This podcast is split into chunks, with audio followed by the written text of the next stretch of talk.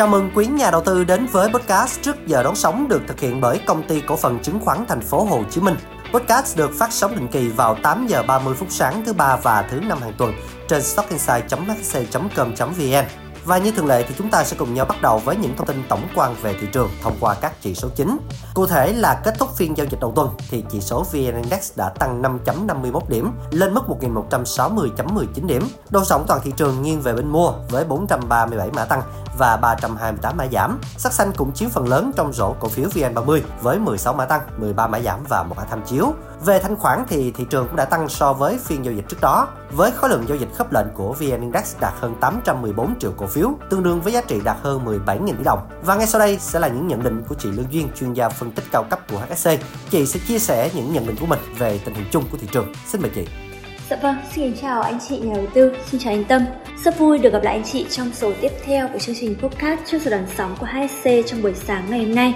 Rất cảm ơn câu hỏi mà anh Tâm đã đưa ra về quan điểm thị trường của Duyên ở thời điểm hiện tại. Đầu tiên, nếu chúng ta xét về góc nhìn lên thị trường thì anh chị đầu tư cũng có thể thấy rằng là các chỉ số chứng khoán trên thị trường chứng khoán Mỹ trong tuần đầu tiên của năm 2024 ghi nhận có áp lực chốt lời xuất hiện sau khi mà thị trường đã có đà tăng mạnh 9 tuần liên tiếp trước đó. Tuy nhiên thì sau đợt tăng mạnh mẽ của cổ phiếu trong vài tháng qua, có lẽ rằng là chúng ta cũng không có gì là quá ngạc nhiên khi thấy thị trường tạm dừng và tìm thêm lý do mới để có thời gian tích lũy thêm thay vì là nối tiếp đà tăng mạnh và nóng, đúng không ạ? Về dữ liệu kinh tế nổi bật trong tuần vừa rồi thì đó là bản báo cáo được chờ đợi từ Bộ Lao động Mỹ. Cụ thể đó là báo cáo bằng lương phi nông nghiệp hàng tháng được theo dõi chặt chẽ cho chúng ta thấy rằng là các nhà tuyển dụng đã tạo thêm là 216.000 việc làm trong tháng 12, cao hơn nhiều so với dự báo đồng thuận là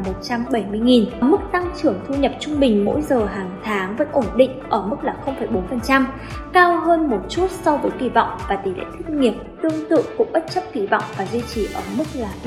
3,7%. Tuy nhiên, tỷ lệ tham gia lực lượng lao động bất ngờ giảm trở lại xuống là 62,5%. Đây là mức thấp nhất kể từ tháng 2 năm 2023 và với những cái tín hiệu được phản ánh trái ngược nhau trong báo cáo việc làm thì có lẽ rằng là giá cổ phiếu và lợi suất trái phiếu kho bạc của Mỹ cũng có sự dao động nhất định Cụ thể, đó là chúng ta thấy lợi suất trái phiếu kho bạc của Mỹ kỳ hạn 10 năm. Trong tuần vừa qua cũng ghi nhận có sự hồi phục và đóng cửa lần đầu tiên vượt lên ngưỡng 4% kể từ giữa tháng 12 cho đến hiện tại. Bên cạnh đó thì chỉ số đồng đô la index cũng bật hồi trở lại. Tuy nhiên thì xu hướng giảm vẫn là rõ rệt trong tương quan với lạm phát của Mỹ và với sự kỳ vọng lạm phát của Mỹ sẽ giảm nhanh hơn so với dự kiến thì cũng sẽ đẩy nhanh cái sự suy giảm của đồng tiền này. Khi đó thì một giai đoạn tiền rẻ và ổn định sẽ là tiền đề để cho chứng khoán tăng, nhất là đối với chứng khoán ở các nước đang phát triển khi mà áp lực mất giá và chênh lệch lãi suất với đồng đô la index sẽ giảm đi.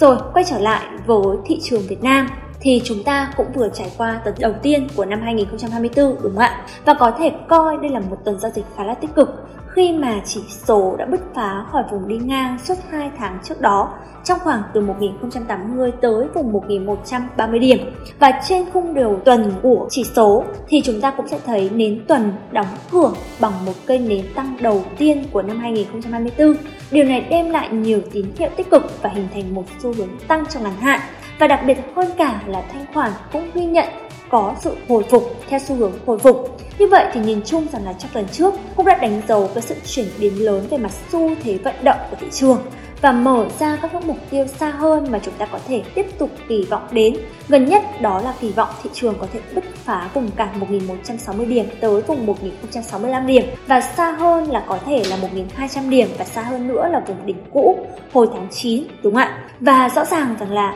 tất cả những cái vận động của thị trường trong tuần đầu tiên của năm 2024 cũng đang cho chúng ta thấy cái sự chuyển động tích cực hơn trên một tâm thế kỳ vọng mới cho năm 2024 đúng không ạ? Và bên cạnh đó thì cái xu hướng này cũng được củng cố bởi các yếu tố cơ bản nền tảng, như là sự hồi phục mạnh mẽ từ dữ liệu kinh tế vĩ mô quý 4 năm 2023 và năm 2023 thì tạo cái tiền đề cho một năm 2024 tích cực hơn. Cộng thêm đó là kết quả kinh doanh quý 4 năm 2023 và cả năm 2023 đang xuất hiện với kỳ vọng sẽ thể hiện cái mức tăng trưởng cao hơn trên mức nền thấp của quý 4 năm 2022 và tiếp nối với cái phiên giao dịch của thị trường trong phiên giao dịch đầu tuần ngày hôm qua, thì chúng ta cũng thấy nhà đầu tư tiếp tục đón nhận cái phiên tăng điểm thứ 7 liên tiếp của chỉ số VN Index Trong đó thì điểm nhấn chính vẫn đến từ nhóm cổ phiếu ngành ngân hàng. Khi mà nhóm này là nhóm chiếm trọng số lớn của thị trường và tiếp tục đóng vai trò là đầu tàu,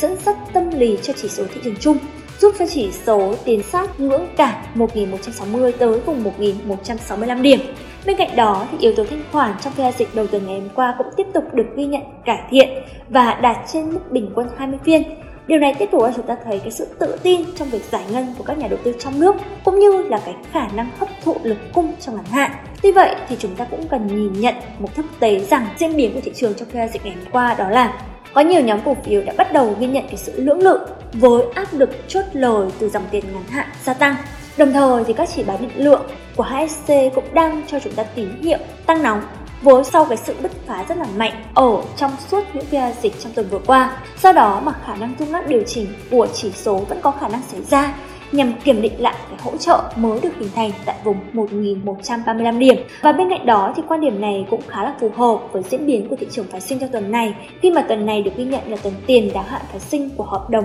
phái sinh tháng 1 năm 2024 đúng không ạ? Và trong giai đoạn này thì có lẽ rằng là những cái co giật mạnh trong biên độ rộng nhưng mà không rõ xu thế là đặc trưng thường thấy mà anh chị đầu tư cũng không còn lạ lẫm gì nữa, đúng không ạ? Theo đó, mà trong góc nhìn ngắn hạn đối với thị trường thì với các tín hiệu cảnh báo gần nhất, rủi ro kết thúc nhịp tăng và đảo chiều đà giảm của thị trường thì chưa được xác nhận. Vì vậy mà các vị thế đang nắm giữ cổ phiếu thì vẫn chưa gặp áp lực. Còn đối với các vị thế mua mới thì có lẽ rằng là chúng ta chỉ nên tham gia trong các nhịp điều chỉnh đối với các mã cổ phiếu mục tiêu và các hành động FOMO mua đuổi thì cần được hạn chế trong giai đoạn này để có thể chủ động hơn trong việc quản trị rủi ro. Dạ vâng, và đó là một vài những quan điểm về thị trường của Duyên ở thời điểm hiện tại. Cảm ơn anh chị đầu tư đã lắng nghe. Xin cảm ơn chị Lương Duyên và hy vọng rằng những nhận định vừa rồi cũng đã phần nào hỗ trợ cho quý nhà đầu tư trong việc đưa ra các lựa chọn của mình một cách tự tin và hiệu quả hơn. Xin cảm ơn quý nhà đầu tư đã dành thời gian để lắng nghe và đồng hành cùng trước giờ đón sóng. Hẹn gặp lại quý nhà đầu tư trong trước giờ đón sóng số tiếp theo.